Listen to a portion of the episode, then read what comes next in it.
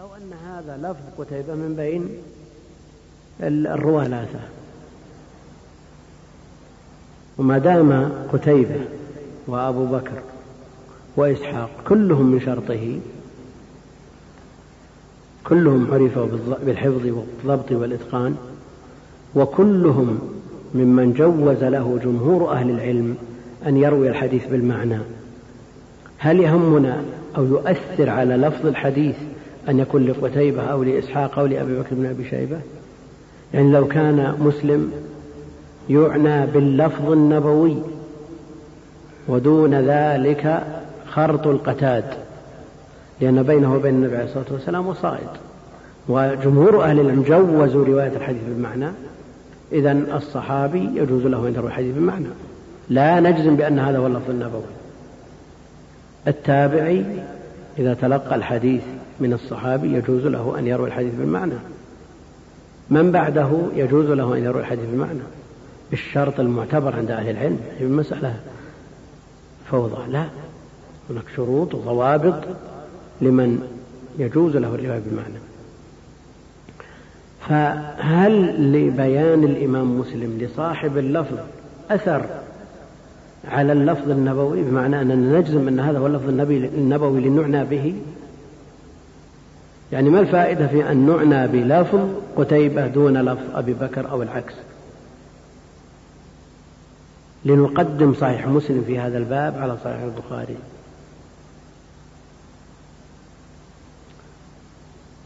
ثم عرفتم حجة من يقدم مسلم في هذا الباب ويقول يحفظ مسلم ثم تحفظ زوائد البخاري. وقد سلك هذا في التطبيق عند جمع من الأخوان لأن مسلم يعتني بالألفاظ. بألفاظ شيوخه. لكن هل يعنى باللفظ النبوي؟ اللفظ النبوي عناية من فوقه من شيوخ شيوخه ومن فوقه من الصحابة. وقد, جوز للجميع أن يروا بالمعنى بشرطه. إذا لا نجزم بأن هذا اللفظ الذي نص على أنه لفظ قتيبة أنه هو اللفظ النبوي.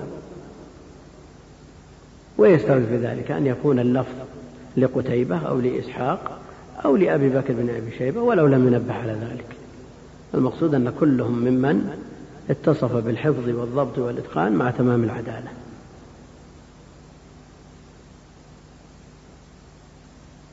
الإشكال فيما لو روى الإمام عن ثقة وغير ثقة. هنا لا بد أن يبين ما رواه الثقة مما رواه غير الثقة. لماذا؟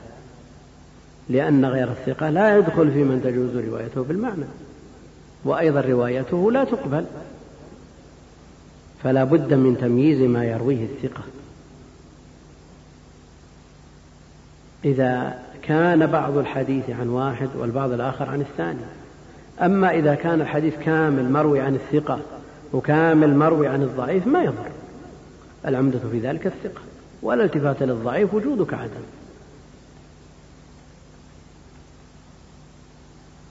ولذا يجوز إبهامه وعطفه على الثقة. يجوز أن يروي البخاري عن مالك وغيره. إذا كان مالك إذا كان الحديث كاملا عند مالك. يجوز. وليس هذا من تدليس التسوية لأن عمدته في ذلك على الثقة دون الضعيف. فنحفظ البخاري. نبدأ بالبخاري. لا شك أن من عنده فضل حفظ ويحفظ الكتاب على وضعه بأسانيده ومتونه بموصولاته ومعلقاته بصياغ الأداء بتراجم الإمام هذا نور على نور. قد يقول قائل هذا مستحيل نقول ليس بمستحيل. إذا وجد في الأمة من يحفظ المستدرك والبيهقي على طول أسانيدها. فحفظ البخاري سهل. إذا وجد من بين المسلمين من يكون من فضول محفوظاته كتاب الأغاني حفظ البخاري سهل. المقصود أنه صعب على كثير من الناس يعني لا ينكر هذا أنه كثير من الناس صعب عليهم. فالذي لا يستطيع أن يحفظ الكتاب كما هو يحفظ المتون من غير تكرار ويضيف إليها زوائد مسلم ثم زوائد أبي داود على الطريقة المتبعة عند الأخوان وفقهم الله. ولا شك أن هذه سنة حسنة. من سنها له أجرها وأجر من عمل بها. وكان الناس إلى وقت قريب يرون أن هذا من المستحيلات. بل ضرب من الخيال. وإذا قرأوا في تراجم المتقدمين وسمعوا محفوظاتهم ظنوه مبالغة. لكن هذا موجود.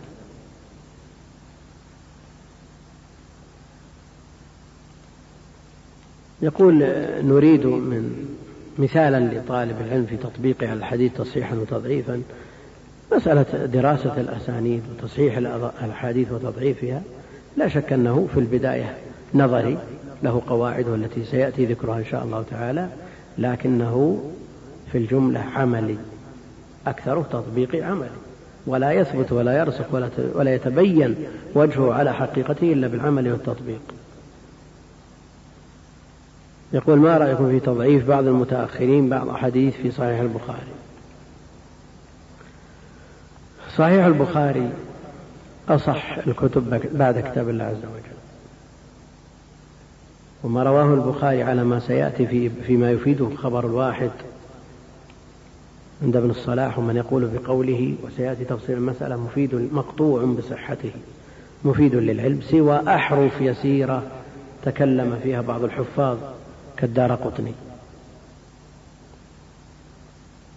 ثمانين حديث في البخاري تكلم فيها الدار قطني وأجيب عنه. استدراكات الدار قطني. أجيب عنها. الحافظ بن حجر في مقدمة الفتح وفي أثنائه وغيره من الأئمة أجابوا عن هذه الاستدراكات. ويبقى أن صحيح البخاري أصح الكتب لكن ماذا؟ عما لو ضعف أحد حديث لم يسبق إلى تضعيفه نقول ما في صحيح البخاري مما لم يسبق لتضعيفه من الأئمة الكبار مفيد للعلم وكونه يفيد العلم حكمه حكم ما لو سمعت النبي عليه الصلاة والسلام يتكلم بهذا الحديث. كأنك رددت القول النبي عليه الصلاة والسلام مباشرة. وهذا أمر في غاية الخطورة. هذا إذا لم يسبق إلى تضعيفه ممن يعتد بقول من أهل العلم على أن من يعتد بقوله كالدار قطني من أهل العلم في تضعيفهم لبعض الأحاديث الصحيحين لا شك أنه في الغالب مردود عليه. والصواب مع الإمام رحمة الله عليه. وبقي أن يلفت نظر طلاب العلم أن لا يتجرأ أن لا يتجرأ ويهجم على هذه الكتب تصحيحا وتضعيفا. لأن إذا تطاول طالب العلم على البخاري فماذا يبقى للأمة من مستند ومعتمد؟ إذا كان جمع من أهل العلم يقولون لو أن شخصا حلف بالطلاق أن جميع ما في صحيح البخاري صحيح أنه لا يحدث ولا ولا تبين منه امرأة. هذا الكلام لا شك أنه إجمالي لأن في بعض المعلقات التي نبه البخاري على ضعفها. البخاري نفسه نبه على ضعفها.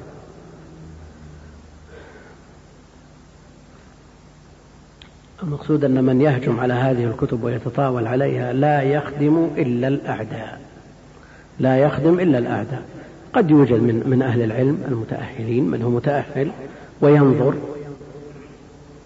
ويؤديه اجتهاده إلى أن هذا الحديث كيف صححه البخاري. يعني قد يخفى عليه وجه تصحيح البخاري. لكن المعول في هذا على تصحيح الإمام رحمه الله تعالى.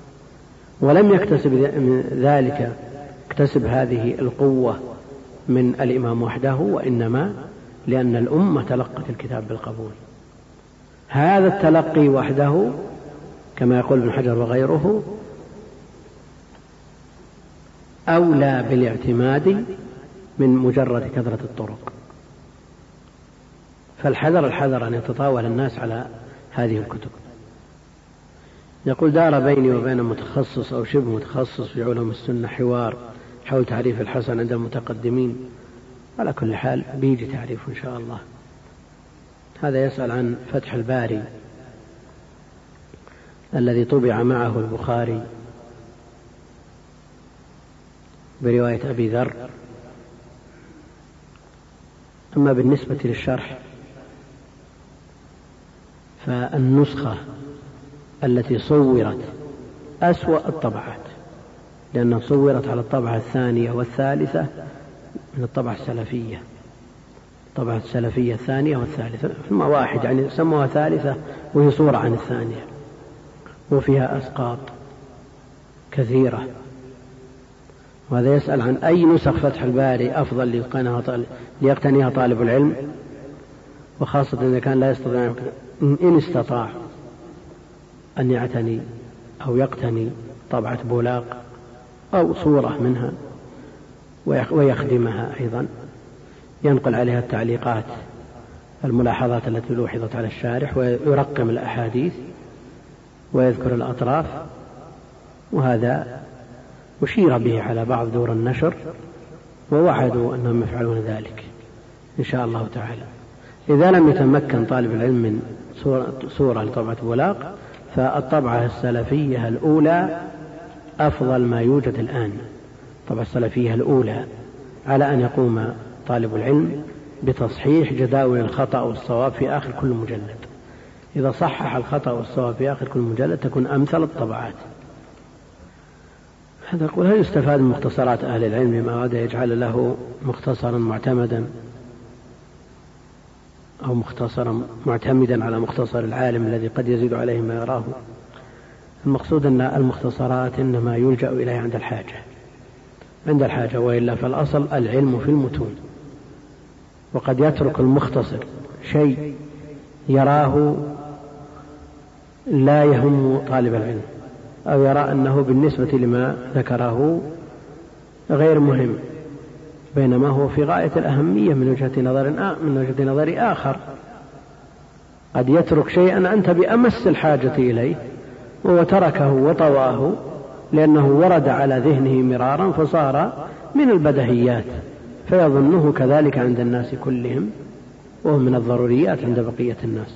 المقصود أن الأصل أن يقتنى الأصول ويعتنى بها فإذا قام الشخص باختصار الأصل فيكون على اطلاع مما حذف واطلاع مما أبقي. يقول تعريف الناظم للسند والمتن أليس يلزم منه الدور؟ تعريف الناظم للسند والمتن أليس يلزم منه الدور؟ الدور ترتيب الشيء على شيء مترتب عليه. السند حكاية طريق المتن. والمتن غاية ما ينتهي إليه السند من الكلام. الفاصل موجود. الفاصل موجود بينهما. ماذا يقول الشيخ عن تعريف السند؟ عنوا بالإسناد الطريق الموصلة. للمتن عمن قاله الطريق الموصلة للمتن. فإذا افترضنا أن هذا هو الطريق ينتهي هنا. نعم. والمتن ما بعد ذلك. والمتن ما إليه ينتهي السند ينتهي إلى هنا إلى آخره فلا يلزم عليه دور. الدور ترتيب شيء مترتب عليه. ترتيب الشيء على شيء مترتب عليه. ترتيب الشيء على شيء مترتب عليه. يعني كما في قولهم لولا مشيبي ما جفا لولا جفاه لم أشب. يعني رتب الجفاء على الشيب ورتب الشيب على الجفاء. هذا الدور. نعم. يقول لولا مشيبي ما جفا لولا جفاه لم أشب. هذا يلزم عليه الدور بلا شك. وسيأتي في المتواتر الآن بيان كيفية الدور. الآن أيهما اللي الذي بدأ؟ من الذي يلام في هذا في البيت؟ ما السبب في الجفاء؟ السبب في الجفاء هو إيش؟ الشيب. والسبب في الشيب هو الجفاء. إذا هذا مترتب على هذا وهذا مترتب يمكن أن يوجد مثل هذا. يمكن ما يمكن أن يوجد.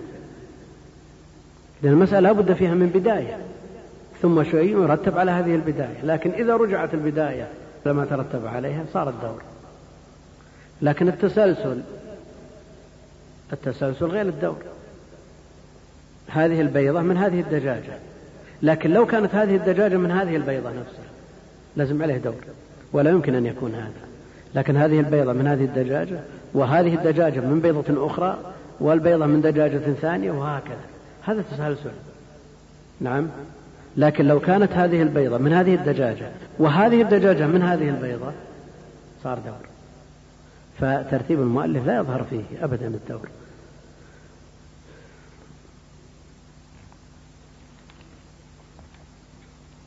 بدأنا بالأمس في تقسيم الأخبار إلى من حيث كثرة الطرق إلى متواتر وآحاد وقلنا أن هذا التقسيم معتبر عند أهل العلم. وإن لم يكن موجودا في كلام المتقدمين إلا أنه يفيد طالب العلم تسنده اللغة من جهة واعتنى به أهل العلم ولا محظور فيه شرعا. لا يخالف نص ولا محذور فيه. نعم المحذور الذي رتب على خبر الآحاد وأنه لا يفيد إلا الظن سيأتي بحثه إن شاء الله في موضعه لكن اعتمد هذا التقسيم الكبار من أهل التحقيق كشيخ الإسلام ابن تيمية وابن القيم وابن رجب وجمع كثير من أهل العلم.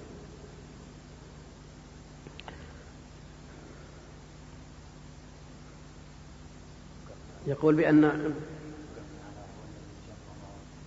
انتهينا وهو الذي روى تعريف المتوفى. يقول اعلم بأن أهل هذا الشان قد قسموا الأخبار بالتبيان لذي تواتر يفيد العلم لا بنظر بل بالضرورة جلا طيب المتواتر يفيد العلم. ولا بد من بيان معنى العلم ومعنى الظن. لأننا نحتاج هذه هذه الأمور في هذا الباب وفي باب خبر الواحد.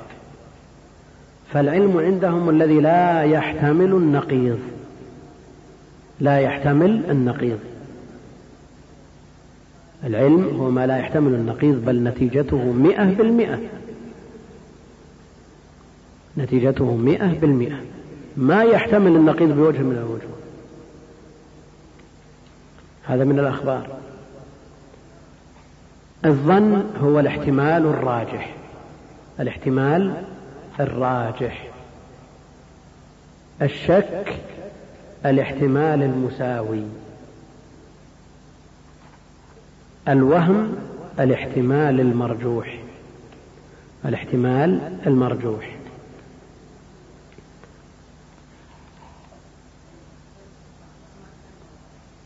إذا أخبرك جمع من الثقات. جمع من الثقات.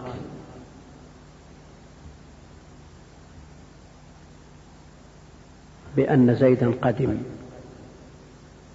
لا محيد ولا مفر من تصديق هذا الخبر.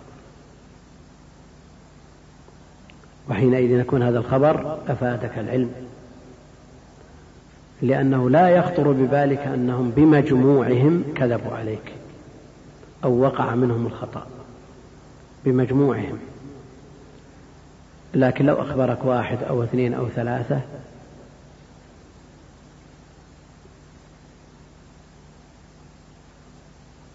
بأن زيدا قدم وهم ثقات عندك وجاء شخص رابع وقال زيد لم يقدم. خبر الثلاثة وكلهم ثقات. أفادك علم ولا؟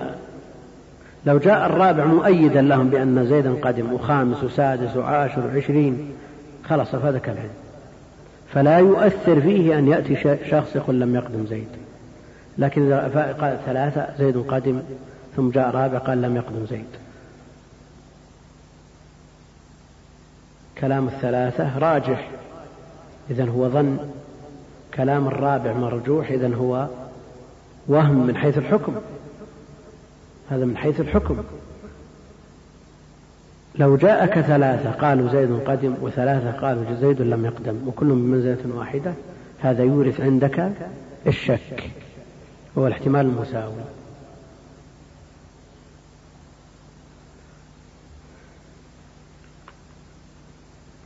يفيد العلم لا بنظر بل بالضرورة الجلاء وعرفنا الفرق بين العلم النظري والعلم الضروري. العلم الضروري لا يحتاج إلى نظر ولا استدلال ولا يحتاج إلى مقدمات بينما العلم النظري يحتاج إلى مقدمات حتى تصل إليه. فإذا وصلت إليه صار مثل الضروري في النتيجة. لا يحتمل النقيض. لا يحتمل النقيض. وضربنا أمثلة بالأمس. ثم قال معرفا المتواتر والمتواتر مأخوذ من التواتر وهو التتابع وهو مجيء الشيء دفعات تقول جاءت الإبل متواترة. أي دفعات؟ ما جاءت دفعة واحدة. فهؤلاء ما دخلوا عليك المكان وقالوا جاءك زيد ثم جاء عمرو ثم جاء بكر ثم جاء كذا. هذا الأصل. وهو الذي رواه جمع. وهو الذي جمع رواه. لا بد أن يكون من رواية جمع. ليفيد التواتر. وهذا الجمع لا حصر له على القول الصحيح. لا حصر له. لا يحصر بأربعة ولا بعشرة ولا بعشرين ولا بسبعين ولا بأربعين وإن قيل بذلك. لكن لا حصر له. إذا كان العدد هذا لا حصر له كيف نعرف أن هذا الجمع بلغ حد التواتر؟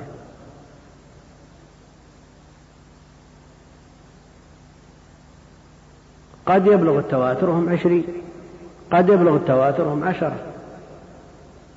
كيف نعرف أن هذا الجمع قد بلغوا حد التواتر أو القدر المقبول في التواتر؟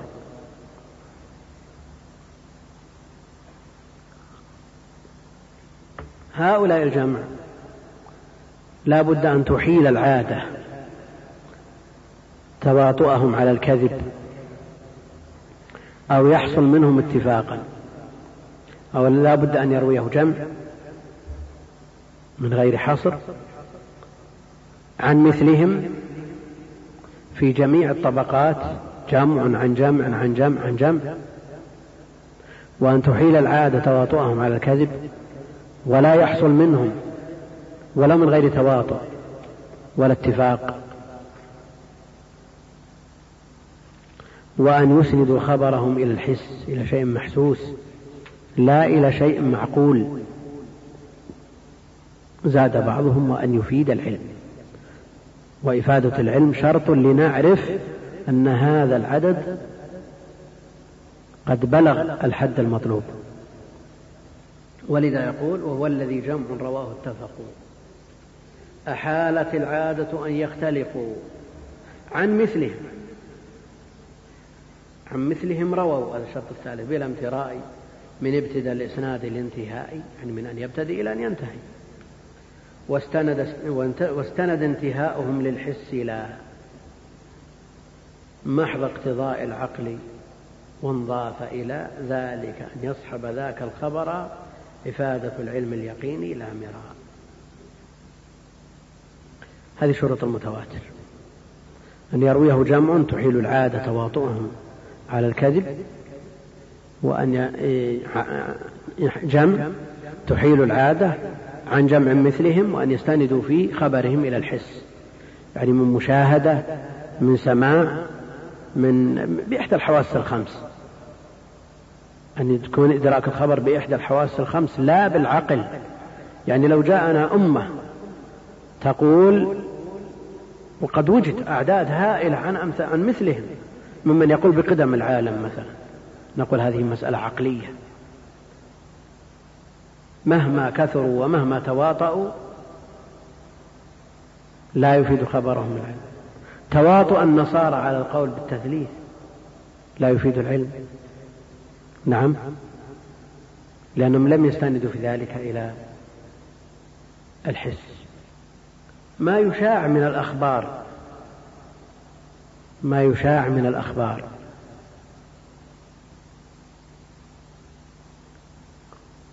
وسيلة من وسائل نقل الأخبار إما مرئية أو مسموعة أو مقروءة مما يثق الناس به بعض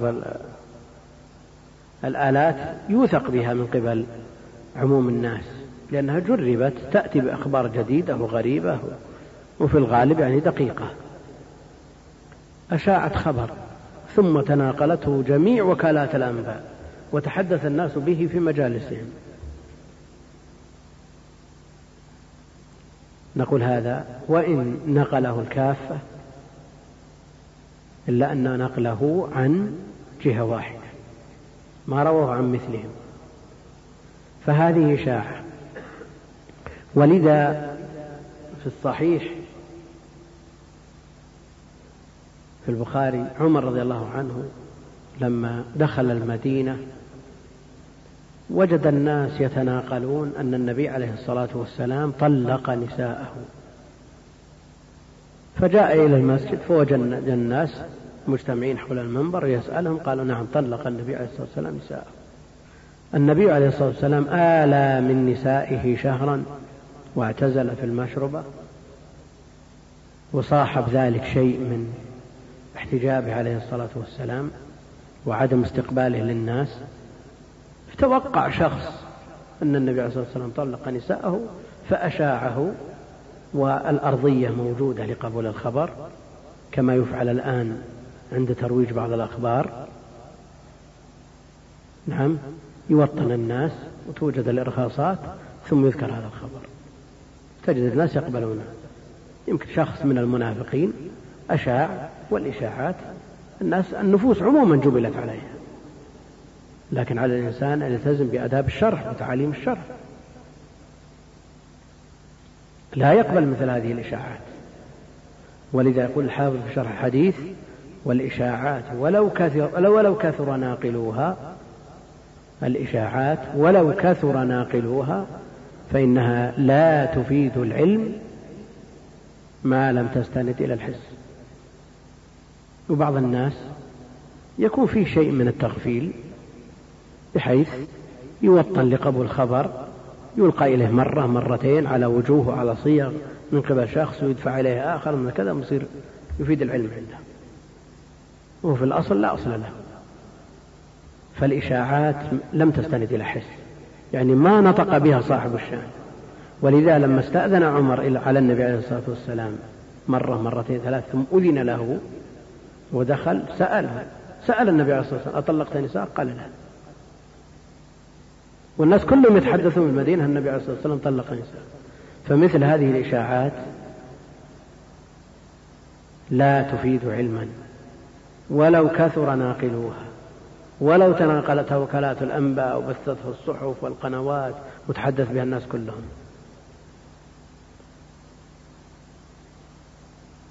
فالأمة متبوعة لا تابعة. عندنا أصول نعتمد عليها عندنا قواعد وضوابط نمحص بها الأخبار. وعلم مصطلح الحديث كفيل بضبط أمور الناس في هذا الباب لو طبق كما هو قواعد لقبول الأخبار قواعد لقبول نقلة الأخبار قواعد لقبول من ينقد النقلة. والآن تجد الإشاعات على أشدها وتمشي على كثير من الناس وتجد ناس يعدلون ويجرحون وليسوا بأهل وتجد آحاد من طلاب من ينتسب إلى العلم يقعون في الكبار من متقدمين ومتأخرين ولا يرضعهم رادع ولا ورع ولا شيء. ينصبون أنفسهم حكام على خلق الله عز وجل. فلا بد أن تتوافر هذه الشروط. وعرفنا أنه لا بد أن يرويه جمع. تحيل العادة تواطؤهم على الكذب. وأن يحصل ذلك منهم اتفاقا عن مثلهم في جميع طبقات الإسناد وأسندوه إلى شيء محسوس. وزاد ابن حجر وأورده الناظم رحمة الله عليه أن يكون خبرهم مفيدا للعلم لأنهم قد يأتون بكثرة لكن خبرهم ما يفيد العلم كما ذكرنا عن الإشاعات وأن يكون مفيدا للعلم. هنا يأتي الإشكال. إذا اشترطنا إفادة خبرهم العلم جاء الإشكال. جاء الدور الذي أشار إليه السائل. نحن لا نعرف أن هذا العدد اكتمل. العدد المفيد للتواتر عدد العدد المطلوب المشترط للتواتر لا نعرف أنه بلغ الحد المطلوب إلا إذا فاد خبرهم العلم. وخبرهم لا يفيد العلم حتى يكتمل العدد.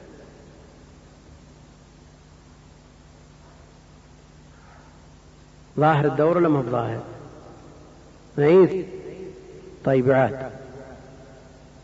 هؤلاء الجمع الذين يرون هذا الخبر قلنا أنه من غير حصر. يعني لو قلنا سبعين مثلا أو أربعين انتهى الإشكال. عندنا عدد مهما بلغ خمسين ستين سبعين خلاص قف هذا تواتر أفاد علم وما أفاد علم هذا شيء آخر. ما في إشكال. لكن هم يقولون جمع بلا حصر. لكن متى نعرف أنه اكتمل العدد الذي نريده للتواتر؟ إذا رأينا أنفسنا تلزمنا بتصديقه. إذا لزمنا تصديقه عرفنا أن العدد المطلوب اكتمل.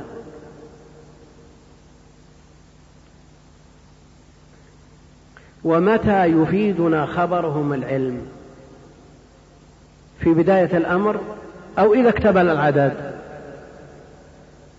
نعم يا أخوان. إذا اكتمل العدد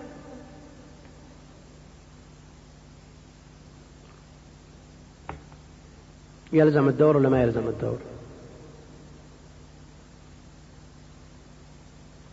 ثم معنا ولا ما أنتم معنا نعم يعاد. يعاد. هنا ما قال الشيخ وهو الذي جمع رواه. طيب كم يا شيخ؟ عشرة؟ يقول من غير حصر. هو غيره يقول من غير حصر على الصحيح. من غير حصر يعني الأربعة جمع. إذا قلنا الثلاثة مشهور قلنا الأربعة جمع الخمسة جمع الستة جمع إلى متى؟ يكفي أربعة خمسة ستة عشرة وما يكفي يقولون من غير حصر. تبقى المسألة عائمة بهذا الشكل أو لا بد من حد نقف عنده. إذا أفادنا العلم. إذا اكتمل العدد إذا عرف إن جانا واحد اثنين ثلاثة خلاص بتعرف من نفسك. يعني لو واحد طرق عليك الباب قال قدم فلان ثم طرق ثاني قدم فلان ثالث قدم فلان رابع قدم ثم عاشر أنت الآن تجد نفسك ملزم بتصديق هذا الخبر لأنه جاء من طرق متباينة.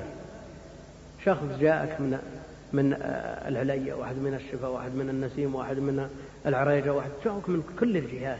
يعني لو جاءوا من جهة واحدة قلت هذول متفقين على شيء. الآن هذا جمع من غير حصر.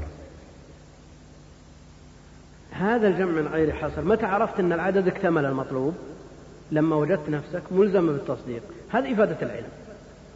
هذه إفادة العلم. لكن متى أفادك هذا الخبر العلم؟ هل هو من مجرد طرق الشخص الأول؟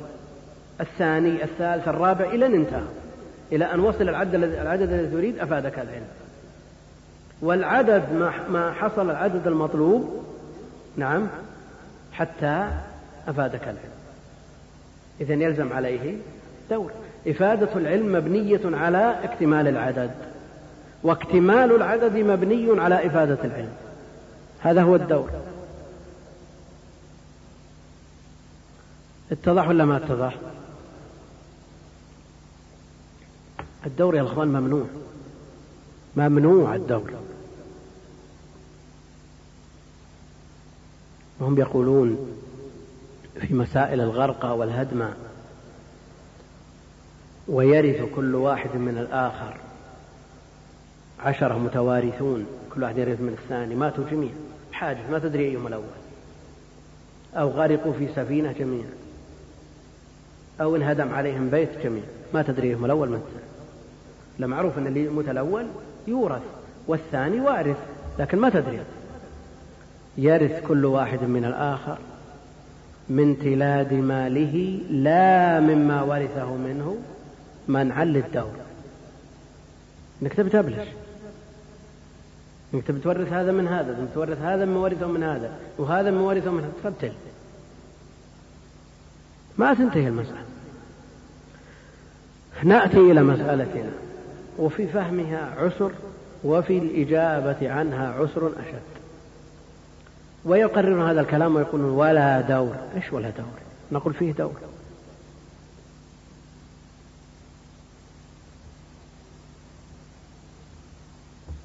كيف ندفع هذا الدور؟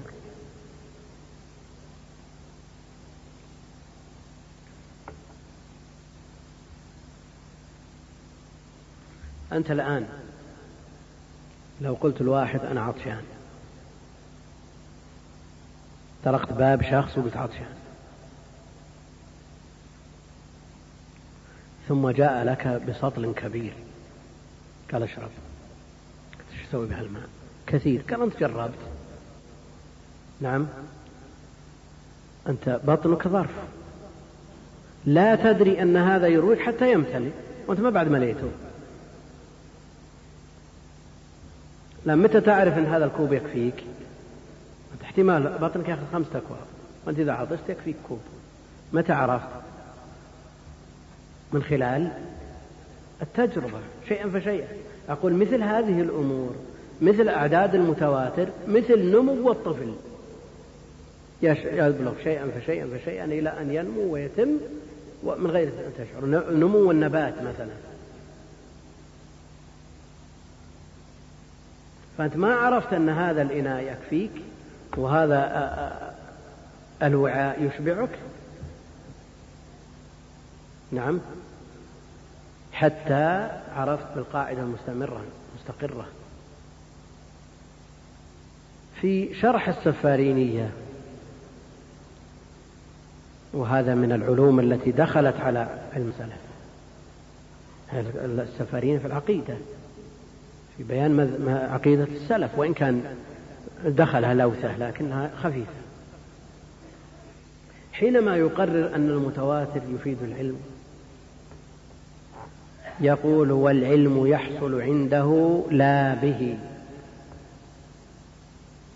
العلم يحصل عنده لا به. شلون يحصل عنده لا به؟ الشبع يحصل عند الأكل لا به. الري يحصل عند الشرب لا به. الكلام هذا فيه محظور ولا ما فيه محظور؟ من أي وجه؟ نعم.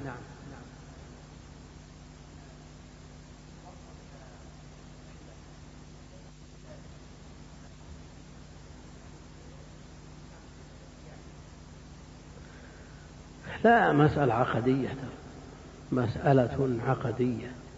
نعم. أي نعم. هذا على مذهب الأشاعرة.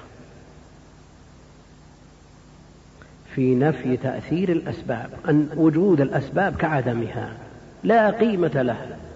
ولذلك لو تشرب بئر ما كان ريك به إنما كان ريك عنده.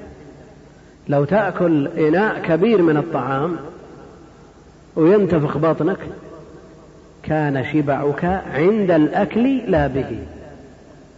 الأكل سبب الشرب سبب. والري والشبع حصل عنده لا به. هم يلغون الأسباب ويجعلون وجودها مثل عدمها يقابلهم المعتزلة. المعتزلة يرون أن للأسباب تأثيرا مستقلا. مستقل تأثير الأسباب.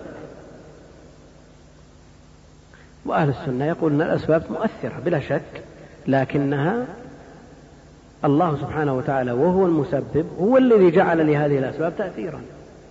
ولذا قد يتخلف السبب. المسبب عند وجود السبب. قد يتخلف المسبب عند وجود السبب لوجود مانع مثلا. لا سيما في الأسباب المعنوية والحسية أيضا. قد تلبس في الشتاء مئة ثوب ويدخلك البرد نعم. وقد تغتسل بالماء البارد بثيابك في الشتاء ولا يضرك. نعم. لكن لا نقول إن هذا هو الأصل هو المضطرد. نقول لا هذا خلاف نقول هذا خلاف الأصل. لأن الله سبحانه وتعالى جعل لهذه الأسباب تاثيرا لا على جهة الاستقلال. والمسبب هو الله جل وعلا. يعني الأشاعرة فيهم أصحاب عقول كبار كبار. يعني لو نظرت إلى عقل مثلا الرازي أو الباقلاني أو, أو غيرهم من, من الكبار. لكن يقعون في مثل هذه الأشياء. يقول لك ممكن أن تشوف وأنت كفيف. كفيف جالس في المسجد تشوف اللي, اللي يحدث في أمريكا. يعني عبارتهم من كتبهم يقولون يجوز أن يرى أعمى الصين البقة في الأندلس. يقولون هذا الكلام. لأن البصر سبب. البصر سبب. يعني في كتبهم هذا يقولون. يعني مو محض افتراء. أنا لو أقول هنا بالرياض وأمريكا قيل هذا تنظير من عندك. في كتبهم يقولون يجوز أن يرى أعمى الصين بقة الأندلس. البقة صغار البعوض. لماذا؟ لأن البصر سبب والأسباب لا قيمة لها. يعني وجودها مثل عدمها ولذلك قال السفاريني ويحصل العلم عنده لا به وهذه لوثة من مذهب الأشعرية. وأنتم تعرفون أنه يقرر في بداية الكتاب سفاريني أن مذهب أهل السنة ثلاث فرق. ثلاث فرق. الأثرية وإمامهم أحمد بن حنبل والأشعرية وإمامهم أبو الحسن والماتريدية وإمامهم أبو منصور. المقصود أن هذه لوثة ولا يوافق على هذا لا يوافق على هذا. لكن الذي جر الكلام الذي جرنا إلى الكلام عليه وجود هذه المسألة وتكلم عليه. فنقول إفادة العلم. إفادة خبر المتواتر العلم إنما جاءت بالتدريج نعم كنمو الصبي ونمو النبات وما أشبه ذلك.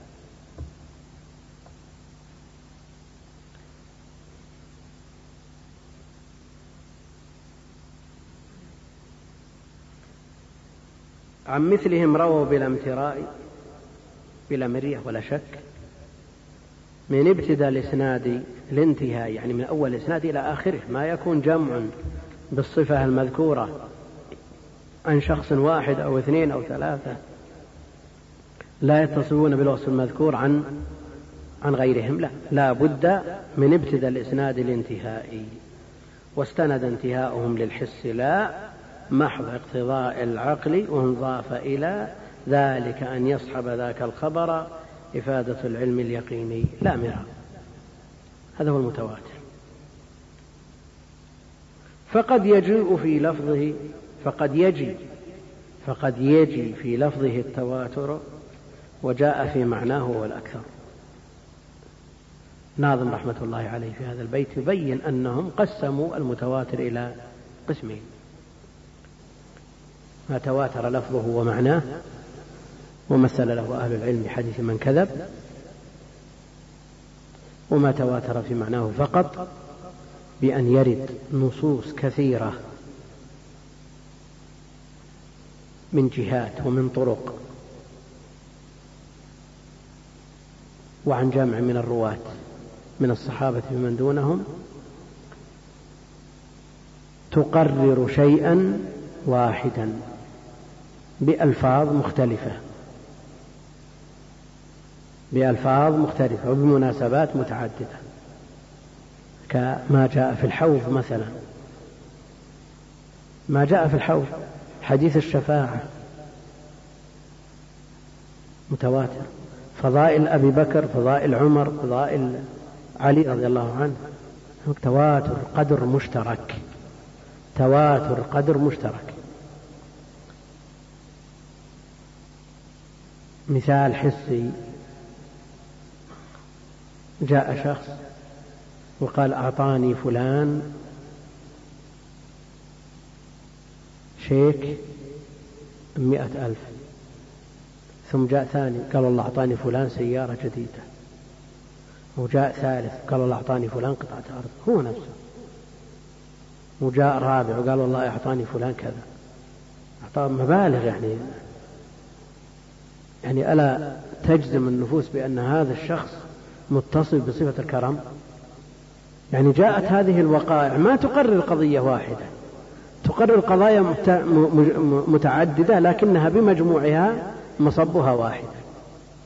فهذا تواتر القدر المشترك وهو التواتر المعنوي. هذا الذي يقرره أهل العلم في تقسيم المتواتر. يضيف بعضهم في صاحب فيض الباري. محمد أنور الكشميري. يضيف يقول هناك تواتر العمل والتوارث. تواتر العمل والتوارث.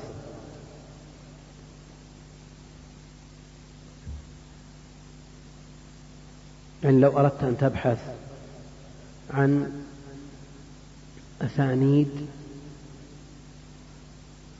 لأمر توارثه الناس. يعني أسانيد حديث الأذان مثلا. أسانيد أعداد الصلوات. هي ثابتة الصلاة. الظهر أربع ركعات والعصر أربع ركعات وهكذا. لكن إذا نظرت إلى أسانيدها لا تصل إلى حد التواتر الموجب للعلم عند أهل العلم في الجملة. لكن الأمة تواترت على ذلك. يعني إضافة إلى ورودها بالأسانيد الصحيحة الملزمة الموجبة للعمل. أيضا تواتر تواتر الناس على قبولها والعمل بها. وهذا يسمونه تواتر العمل والتوارث.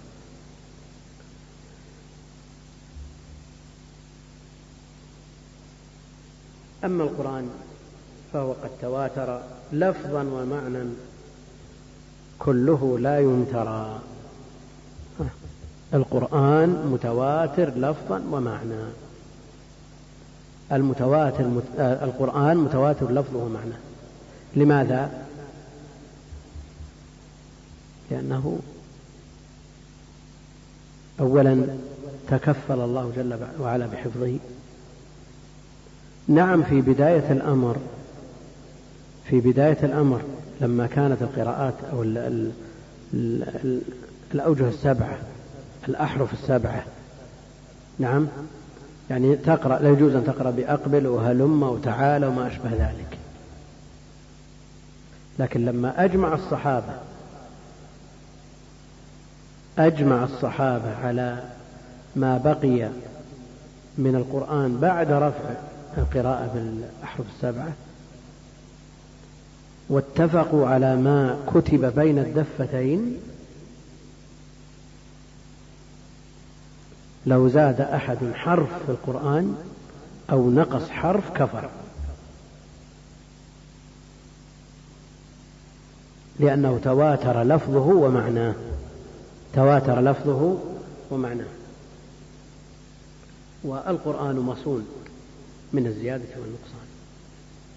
القرآن مسؤول من الزيادة ولا حرف واحد. ولا زيادة ولا حرف واحد. لا زيادة ولا نقص. فمن ادعى أنه زيد فيه أو نقص منه فهو كافر. ومن ادعى أنه يجوز أن يزاد فيه أو ينقص منه لو قال قائل يوم تبيض وجوه وتسود وجوه أما الذين اسودت وجوههم فيقال لهم أكفرتم. شو المانع نزيد فيقال.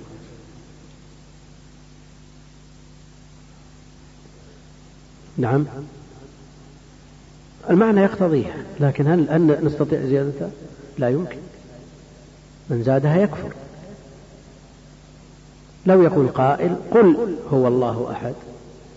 ما الفائدة من ذكر الأمر؟ قل. قل أعوذ برب الناس أنا أقول مباشرة أنا أمتثل الأمر. ليش أكرر الأمر؟ وقد نادى بعض المفتونين بحذف مثل هذا. وهذا كفر. نسأل الله العافية. لأنه تواتر لفظه ومعناه. وأجمعت الأمة عليه.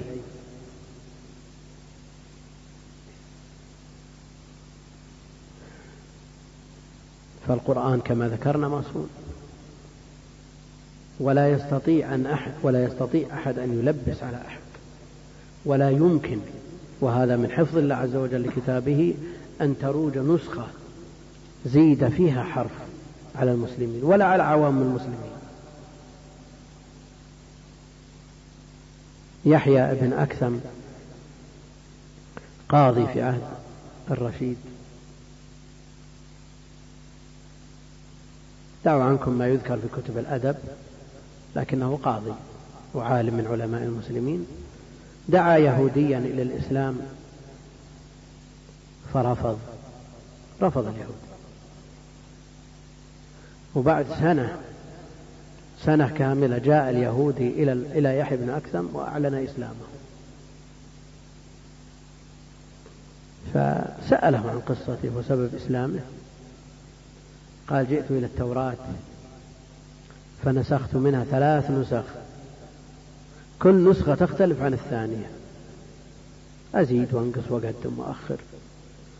وذهبت بها إلى اليهود إلى علمائهم فاشتروها. راحت. جئت إلى الإنجيل فنسخت منه ثلاث نسخ كل نسخة تختلف عن الثانية. فذهبت بها إلى النصارى النصارى نفس الشيء. جئت إلى المصحف. فكتبت ثلاث مصاحف. وزدت ونقصت. وقدمت شيء لا يذكر أحرف. فجئت به إلى سوق الوراقين من المسلمين. أعرضه عليهم. كل من فتح المصحف لا في وجهه يا خبيث هذا محرف. الثاني كذلك الثالث كذلك.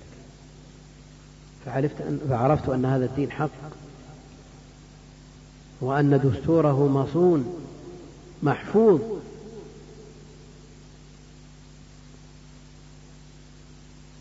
قصة عجيبة. حج يحيى بن أكثم فذكر القصة لسفيان بن عيينة. قال هذا منصوص عليه في القرآن. كيف؟ قال الله جل وعلا يقول في الكتب السابقة بما استحفظوا. بما استحفظ. هم استحفظ وكل الحفظ إليهم فما حفظوا. وقال في القرآن وإنا له لحافظون. تكفل الله بحفظه.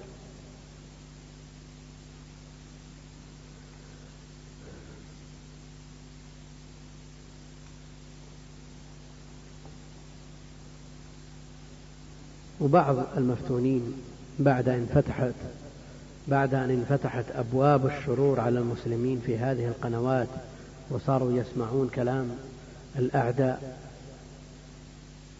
والشبه تلقى على المسلمين على عوام المسلمين في بيوتهم يأتيك من يشكك في المصحف وكيفية جمعه لماذا اتفقوا لماذا حذفوا وكيف فعلوا والقراءات ويشككون في أسانيد وردت في كتاب المصاحف وغيره لابن أبي داود ويأتون بأحاديث تدل على أن هناك ما نسخ وأن هناك ما بقي حكمه ولا يوجد في المصحف. المقصود أن وقد توفي رسول الله صلى الله عليه وسلم وهن مما يتلى من القرآن. إذا تصرف الصحابة يقول لا ما تصرف. في حديث الرضاع. عشر رضعات يحرمن فنسخن بخمس. توفي رسول الله صلى الله عليه وسلم وهن مما يتلى من القرآن. إذا الصحابة تصرفوا حذفوا نعم يتلوهن من لم يبلغه النسخ استمر يتلوها إلى أن عرف أنها منسوخة. منسوخ لفظها. لا يمنع أن الإنسان يخفى عليه الناس. ويعمل بالمنسوخ لعدم علمه بالناسخ فإذا علم بالناسخ لزمه العمل به وهكذا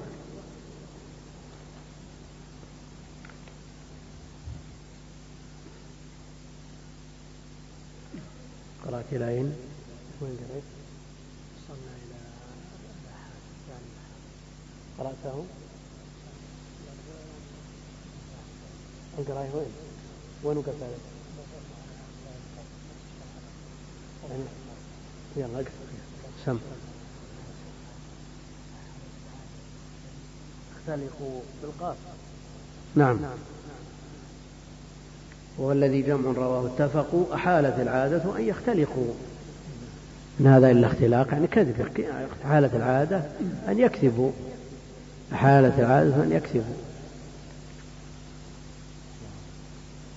نقول لا بد أن يكون مستند الخبر إلى الحس لأن هنا مسألة لا بد أن يتنبه لها.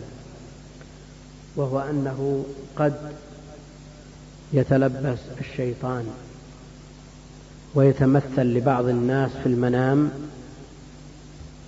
ولا يمنع أن يتلبس لجمع من الناس من بلدان كثيرة أنه سيحصل كذا أو أن فلانا هو كذا. ويتلبس الإنسان الناس بالمغرب والمشرق والشمال والجنوب ويأتيك ستين سبعين شخص أن فلان مثلا هو المهدي. طيب وش مستندك؟ مستندهم رؤى. مثلا نقول لا يمنع أن يتلبس الشيطان ب أو يتراءى لجمع من الناس في آن واحد ويكون لكن مستنده في هذا الخبر على إيش؟ هل استندوا على حس أو استندوا على رؤيا؟ الرؤيا لا يبنى عليها حكم من الأحكام وهذا حكم من الأحكام. وشيخ الإسلام رحمه الله تعالى يقرر أن بعض الشياطين تلبس بصورة الشيخ ولبس على بعض المفتونين وقال إن شيخ الإسلام يقول كذا وكذبوا شيخ الإسلام.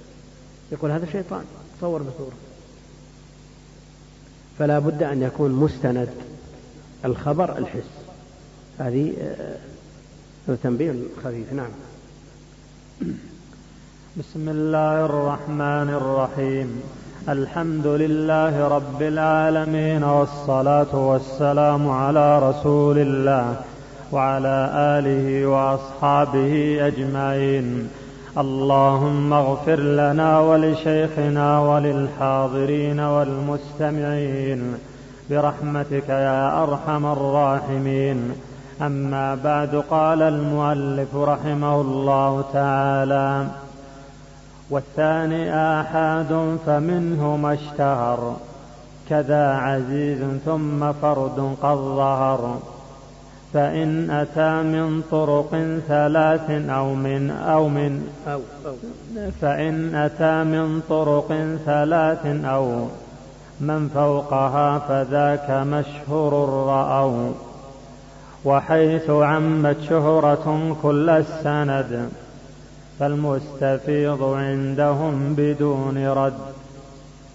وما عن اثنين رواه اثنان فهو العزيز فافهما تبياني وما به الواحد قد تفردا فالفرد مطلقا ونسب ونسبيا غدا.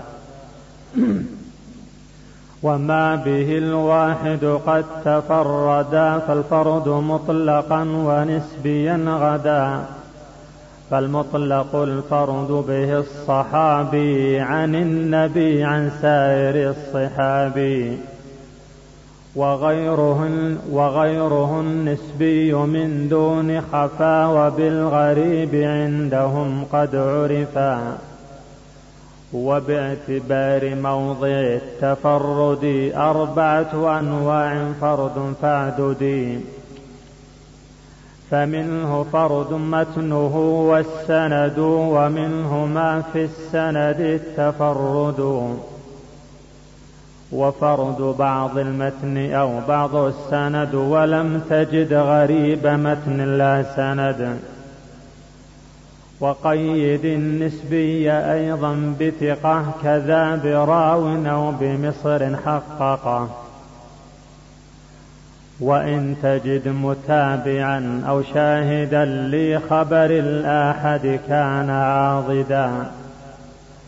زال بها تفرد عن فردي واشتهر العزيز دون ردي وازداد شهرة بها الذي اشتهر وكشفه بالاعتبار قد ظهر. فإنما يحصل ذا لمن سبر طرق الحديث ثم إيه اعتبر. من سنن ومن جوامع. من الله عنه من سنن ومن جوامع ومن معاجم ومن مسانيد فدن. من سنن ومن جوامع ومن معاجم ومن مسانيد فد فما على مرويه قد تابعه عند الصحابي آخر متابعه. فإن تكن لنفسه فوافرة أو شيخه فصاعدا. أو شيخه نعم. أو شيخه.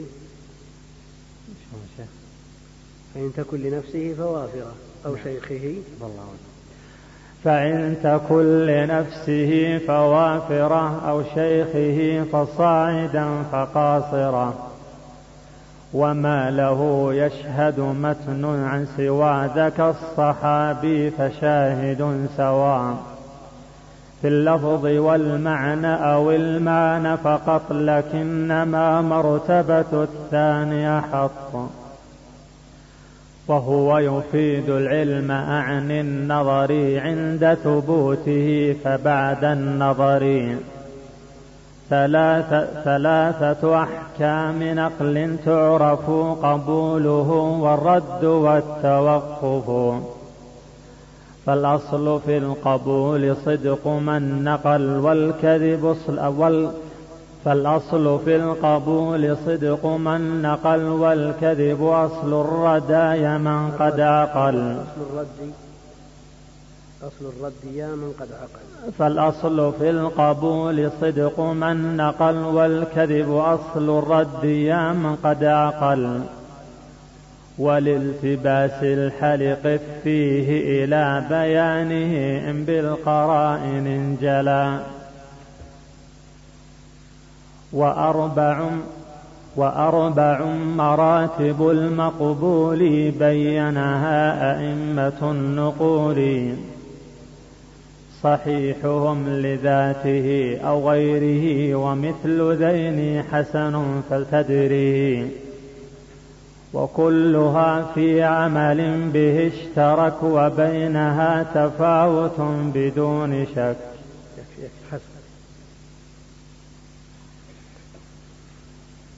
لما انتهى المؤلف رحمة الله تعالى عليه من المتواتر أردف الكلام السابق بالكلام على قسيمه وهو الآحاد لأن الخبر من حيث الطرق إما أن يرد بلا حصر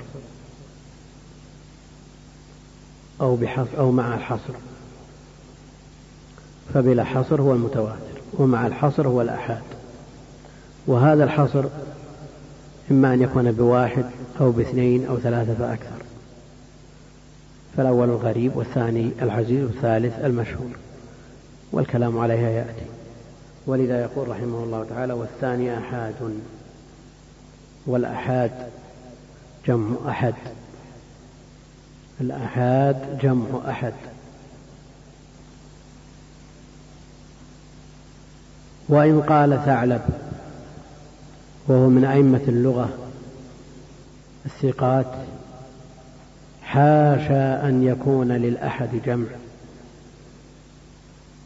وهو نظر إلى هذا اللفظ باعتباره من أسماء الله جل وعلا وأسماء الله جل وعلا لا تجمع لأنه واحد وهو الأحد الفرد. يقول حاشا أن يكون للأحد جمع.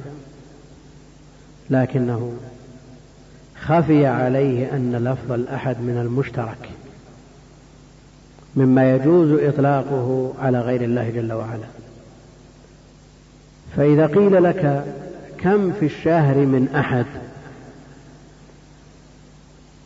أليس عندنا اليوم الذي السبت؟ يوم الأحد. كم في الشهر من أحد؟ كم؟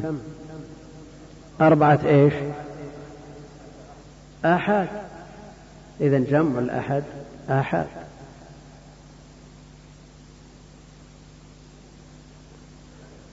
أقول خفي على هذا الإمام وهو إمام كبير ما هو شخص عادي يمكن أن يتطاول عليه لكنه خفي عليه أن هذا اللفظ وهذا الاسم وهو من أسماء الله جل وعلا أنه من الأسماء المشتركة.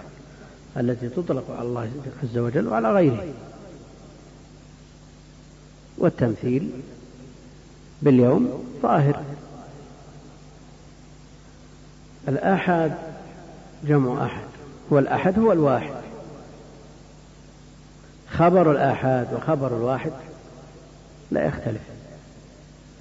يطلق خبر الآحاد ويراد به الخبر الذي لم تتوافر فيه شروط المتواتر. وإن رواه واحد أو اثنين أو ثلاثة أو أربعة أو خمسة ما لم يبلغ حد التواتر. فما لم يبلغ حد التواتر هو آحاد. وهو خبر واحد. وهذا مجرد اصطلاح. وإلا فالأصل أن خبر الواحد ما يرويه الشخص الواحد. لكن هم في باب المقابلة. إذا قابلوا الآحاد بالمتواتر فيكون الآحاد ما عدا المتواتر. وما عدا المتواتر كل ما يروى من طريق لا يبلغ به أو لا يصل إلى حد التواتر مما لا يفيد العلم على ما سيأتي تقريره مما يرويه الواحد والاثنين والثلاثة والأربعة إلى آخره. والثاني آحاد فمنه ما اشتهر. ما اشتهر هذا هو القسم الأول من أقسام الآحاد المشهور. كذا عزيز هذا الثاني ثم فرد هذا الثالث قد ظهر. وعرفنا أن القسمة التي صدرنا بها الكلام الخبر إما أن يروى من طرق أو لا. فإن كان من طرق فإما أن لا تكون هذه الطرق محصورة وهو المتواتر أو تكون مع الحصر فإن كانت بثلاثة فأكثر فهو المشهور وإن كانت باثنين فهو العزيز وإن لم تكن وإن لم ترد من طرق متعددة فهو الغريب.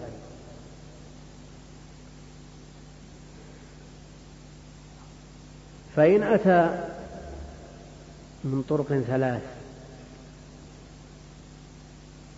من طرق ثلاث أو من فوقها فذاك مشهور الرأو طرق ثلاثة وثلاثة. الطريق مذكر ولا مؤنث؟ الطريق سلكتها أو سلكته؟ أو نقول هذا الحديث جاء من طريق أخرى أو طريق آخر؟ نعم. طريق أخرى ولا طريق آخر؟ نعم. نعم. كيف؟ يذكر ويؤنث. تجدون في كتب التخريج. جاء من طريق أخرى. يعني هذا غالب كلامه. ما يقول من طريق آخر. المقصود أنه يذكر ويؤنث. والدليل على تذكيره الاستعمال على التأنيث كثير لأنه خلاف آه، أصل اللفظ.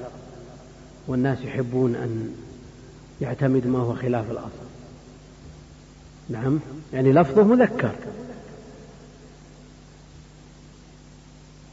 لكن يجوز تذكيره وتأنيثه. طريقا في البحر. إيش؟ يبسا ما قال يابسة. وعلى كل حال هو مما يجوز تذكيره وتأنيثه. فمن قال طريق آخر أو طريق أخرى لا, لا إشكال في ذلك. فإن أتى من طرق ثلاث ما قال ثلاثة؟ لأنه يجوز. أو من فوقها فذاك مشهور رأوا وعلى هذا فالمشهور ما رواه ثلاثة فأكثر مما لم يصل إلى حد التواتر. ما رواه ثلاثة فأكثر. عن ثلاثة فأكثر. عن ثلاثة فأكثر إلى آخره. يرويه ثلاثة مثلا عن خمسة عن أربعة عن سبعة. نقول إيش؟ مشهور. مشهور. وحيث عمت شهرة كل شهرة كل السند وحيث عمت شهرة كل السند أو شهرة كل السند فالمستفيض عندهم بدون رد. المستفيض هو المشهور. المستفيض هو المشهور عند قوم. وبعضهم يجعل المستفيض أحد قسمي المتواتر. وهذا قول عند الحنفية. المستفيض عندهم من قسيم المتواتر من قسم للمتواتر وليس قسيم له. قسم من المتواتر. أحد قسمي المتواتر. ومنهم من يقول المستفيض هو المست... هو المشهور الذي تتساوى فيه الأعداد. بأن يروي ثلاثة عن ثلاثة عن ثلاثة عن ثلاثة عن ثلاثة. أربع عن أربع عن أربع إلى آخره. هذا مستفيض. والمشهور ما يرويه أعداد متفاوتون على أن لا ينقص العدد عن ثلاثة في أي طبقة من طبقات السند. والمعروف عند أهل العلم أنه المستفيض والمشهور بمعنى واحد. والشهرة من الانتشار والوضوح. ولا شك أن الخبر إذا جاء من طرق انتشر. ووضح أمره بين الناس ومنه قيل للشهر. الشهر سمي شهرا لوضوحه هذا هو المشهور. وهذا هو المشهور الاصطلاحي. وهناك مشهور لغوي وليس اصطلاحي. مشهور على الألسنة فقط. يعني الحديث الذي يروى من ثلاث طرق فأكثر. على رأي ابن حجر. ثلاثة فأكثر والشارح على الناظم على هذا. ابن الصلاح يرى أنه ما يرويه أكثر من ثلاثة هو المشهور. وأما ثلاثة واثنين هذا عزيز داخل في حيز العزيز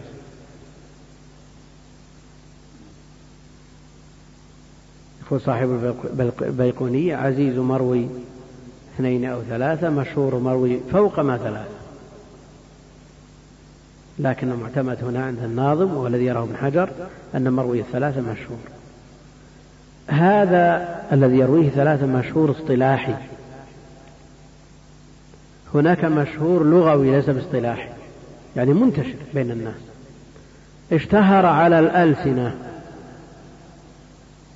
ولو لم يكن له إلا طريق واحد أو اثنين أو لا أصل له لا, لا سند له تداوله الناس ولا كتف الألسنة على أنه مما يروى عن النبي عليه الصلاة والسلام هذا مشهور لكنه مشهور لغوي. وألفت فيه المؤلفات. ومن المشهور اللغوي هذا على الألسنة ما لا أصل له ما ليس بحديث أصله لكن الناس يتداولون على أنه نظافة من الإيمان. المعدة بيت الداء. وغير ذلك حديث كثيرة يلوكها الناس يبثونها فيما بينهم على أنها أحاديث. هذه ليست بأحاديث. ألفت في هذا الكتب لكي يتوقى الناس من الوقوع في مثل هذه الأحاديث.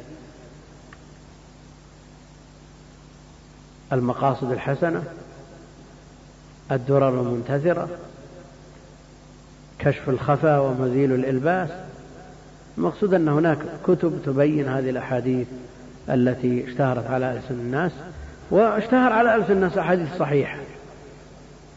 لا يعني هذا أن كل ما اشتهر على ألسنة الناس ليس بصحيح. اشتهر على ألسنة الناس أحاديث صحيحة. واشتهر وكثر على ألسنتهم أحاديث ليست بصحيحة. فهذا يسمونه مشهور وهو في الحقيقة قد لا يكون حديثا أصلا. والمشهور غير اصطلاحي. وما عن اثنين رواه اثنان فهو العزيز وفمن تبياني العزيز ما يراه ما رواه اثنان. عن اثنين عن اثنين إلى آخره. يعني على أن لا يقل الرواة عن اثنين. يعني يرويه ثلاثة. عن أربعة عن اثنين عن خمسة عن سبعة نسميه إيش؟ عزيز. لماذا لا نقول مشهور اعتبارا بالأكثر؟ نقول لا عزيز لماذا؟ لأن العدد الأقل يقضي على الأكثر. هذه قاعدة عندهم. العدد الأقل يقضي على الأكثر. لو رواه مئة عن واحد ثم عن مئة ثم عن عشرة كذا نقول غريب. ولذا كما سيأتي في حديث الأعمال بالنيات يرويه عن يحيى بن سعيد على ما قيل سبعمائة. ومع ذلك غريب فرد مطلق. لأن العدد الأقل يقضي على الأكثر. فالعبرة بالأقل. فالعزيز إما من العزة وهي الندرة أو من كونه عز بمجيئه من طريق آخر وقوي إما لقلته وندرته أو لقوته. لا شك أن العزيز أقوى من الفرد أقوى من الغريب. فقد قوي بمجيئه من طريق آخر. واصطلاحا ما ذكره الشيخ. وما عن اثنين وما عن اثنين رواه اثنان فهو العزيز فافهمن تبياني يعني ما, روى ما يرويه ولو في بعض طبقات السند. اثنان فهو عزيز. ولا يشترط لصحة الخبر أن يكون عزيزا. لا يشترط لصحة الحديث أن يكون عزيزا. ولذا يقول ناظم النخبة لما عرف العزيز قال وليس شرطا للصحيح فاعلمي وقد رمي من قال بالتوهم وقال في بعض النسخ وليس شرطا للصحيح فاعلمي وقيل شرط وهو قول الحاكم من أهل العلم من يرى أنه لا بد أن يصل إلى درجة العزيز وإلا فلا يصح. شرط للصحة مطلقا أو شرط للبخاري في صحيحه.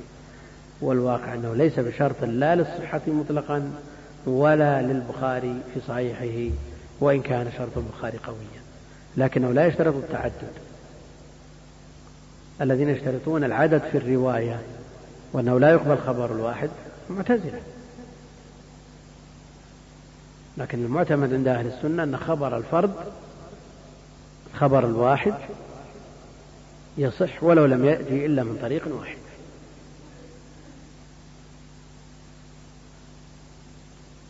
يفهم من كلام الحاكم أبي عبد الله أنه لا يصح الخبر حتى يروى من أكثر من طريق وهذا مجرد فهم من كلامه في المعرفة. وصرح الكرماني الشارح بأن هذا شرط للبخاري في صحيحه أنه لا يخرج الحديث إلا إذا روي من طريق اثنين عن اثنين إلى آخره لا يتفرد به شخص واحد. وهذا كما قال أهل العلم جهل بالكتاب الذي يشرحه. أول حديث في الصحيح فرد وآخر حديث في الصحيح فرد. فكيف نقول شرط البخاري أن لا يروي إلا ما ثبت عن اثنين عن اثنين إلى آخره؟ أول حديث في الصحيح وآخر حديث يرد هذه الدعوة. حتى قالوا إن هذا جاهل بالكتاب الذي يشرحه. ابن العربي في عارضة الأحوذي يقول حديث والطهور ماؤه حديث صحيح. ولم يخرجه البخاري لأنه ليس على شرطه لتفرد راويه به. طيب البخاري خرج حديث الأعمال بالنيات.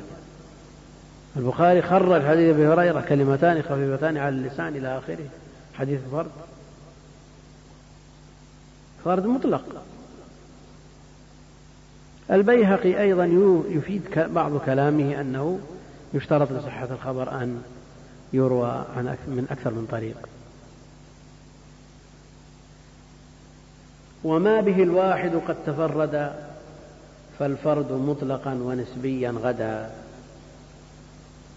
الكلام على الغريب والفرد وأقسامه يطول لعلنا نؤجله غدا إن شاء الله تعالى.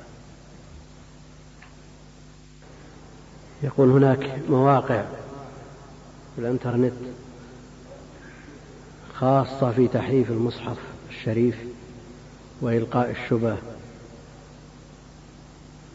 وثبت أنها مواقع من صنع اليهود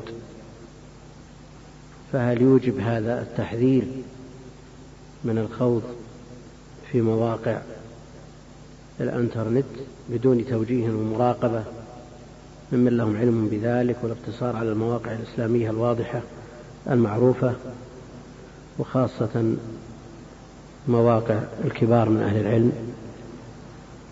أقول هذه المواقع أنواع تتنوع أنواعا. منها ما هو ضرر محض وشر خالص. فهذه لا يجوز النظر فيها بحال. إلا لمن يقدر على التغيير فمثل هذا من أجل التغيير والتأكد من حصول هذه المنكرات التي يجب تغييرها هناك مواقع فيها شيء من النفع وضررها غالب وحكمها أيضا التحريم. لأن إذا لأنه إذا زادت المفسدة على المصلحة فالمنع عند أهل العلم قاطبة. ومنها ما هو سجال فيه وفيه. فإن أمكن التمييز بين خيره وشره نفعه وضرره وأمكن الانتفاع ودون ذلك خرط القتاد. لأن مثل هذه الأمور تجر الإنسان ولو كان في نيته وقصده طلب الخير. فمثل هذا لماذا يعرض الإنسان نفسه للتأثر بمثل هذه الشرور وليست لديه القدرة على التغيير. ومن الذي يأمن على نفسه أن يتأثر؟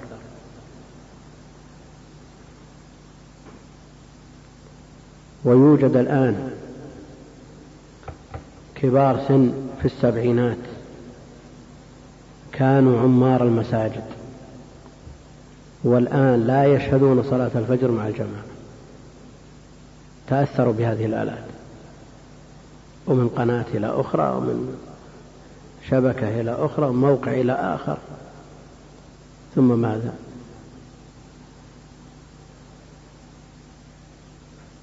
الذي لا يميز بين الحق والباطل لا يجوز له النظر بحال والذي يميز إن كان بنية التغيير ولديه القدرة على ذلك أو بنية الرد كما في السؤال فهو مأجور إن شاء الله تعالى. ولذا نقل الإجماع على تحريم النقل من التوراة والإنجيل. وللسخاوي كتاب اسمه الأصل الأصيل في نقل الإجماع على ذكر على في في, في ذكر الإجماع على النقل من على تحريم النقل من التوراة والإنجيل وقصة عمر ظاهرة في الموضوع في تحريمه. ونرى بعض أهل العلم ينقلون من بعض الكتب المتقدمة. هل ينقلون هذا الكلام ليعتمدوا عليه؟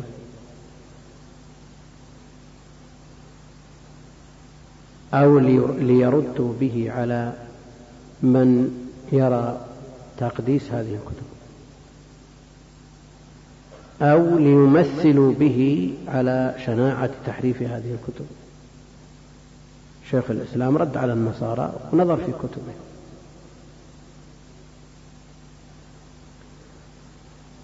ورد على الطوائف والفرق ونظر في كتبهم.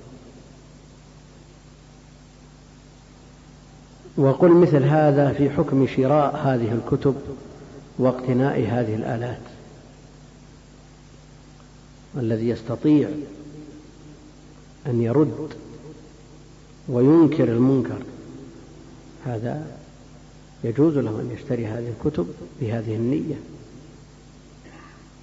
والذي لا يستطيع أن يرد ويخشى عليه من الحراف بسببها لا يجوز له بحال أن يشتري هذه الكتب أو هذه الآلات كما أنه لا يجوز بيعها عليه إذا شك في أمره.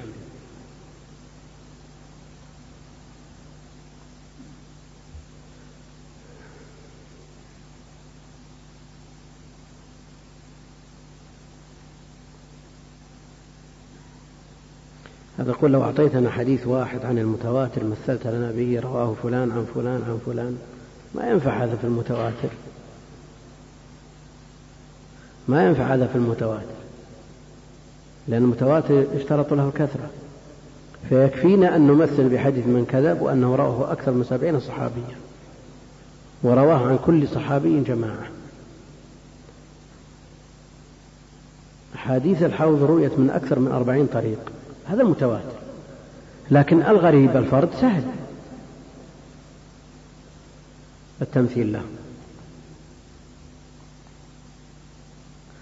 التمثيل للغريب سهل العزيز سهل المشهور سهل لكن المتواتر. قلنا بلا حصر كيف تمثل؟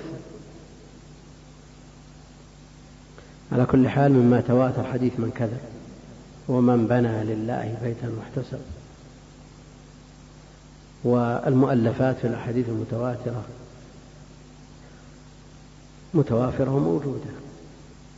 هذا يرجو توضيح الأحرف السبعة في القرآن.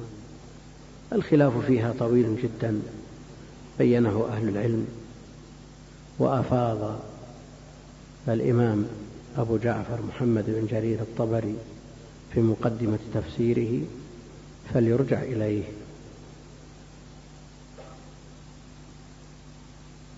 وهذا يرجو أن توضح عن غرابة المتن من أوله ومن آخره يأتي الغريب إن شاء الله تعالى. يقول هل بلاغات الزهري صحيحة أم ضعيفة؟ البلاغات لا بد لها من مبلغ وهو الواسطة بين من يذكر هذا البلاغ وبين من يرويه عنه. إذا قال بلغني عن فلان لا بد أن يكون هناك مبلغ واسطة.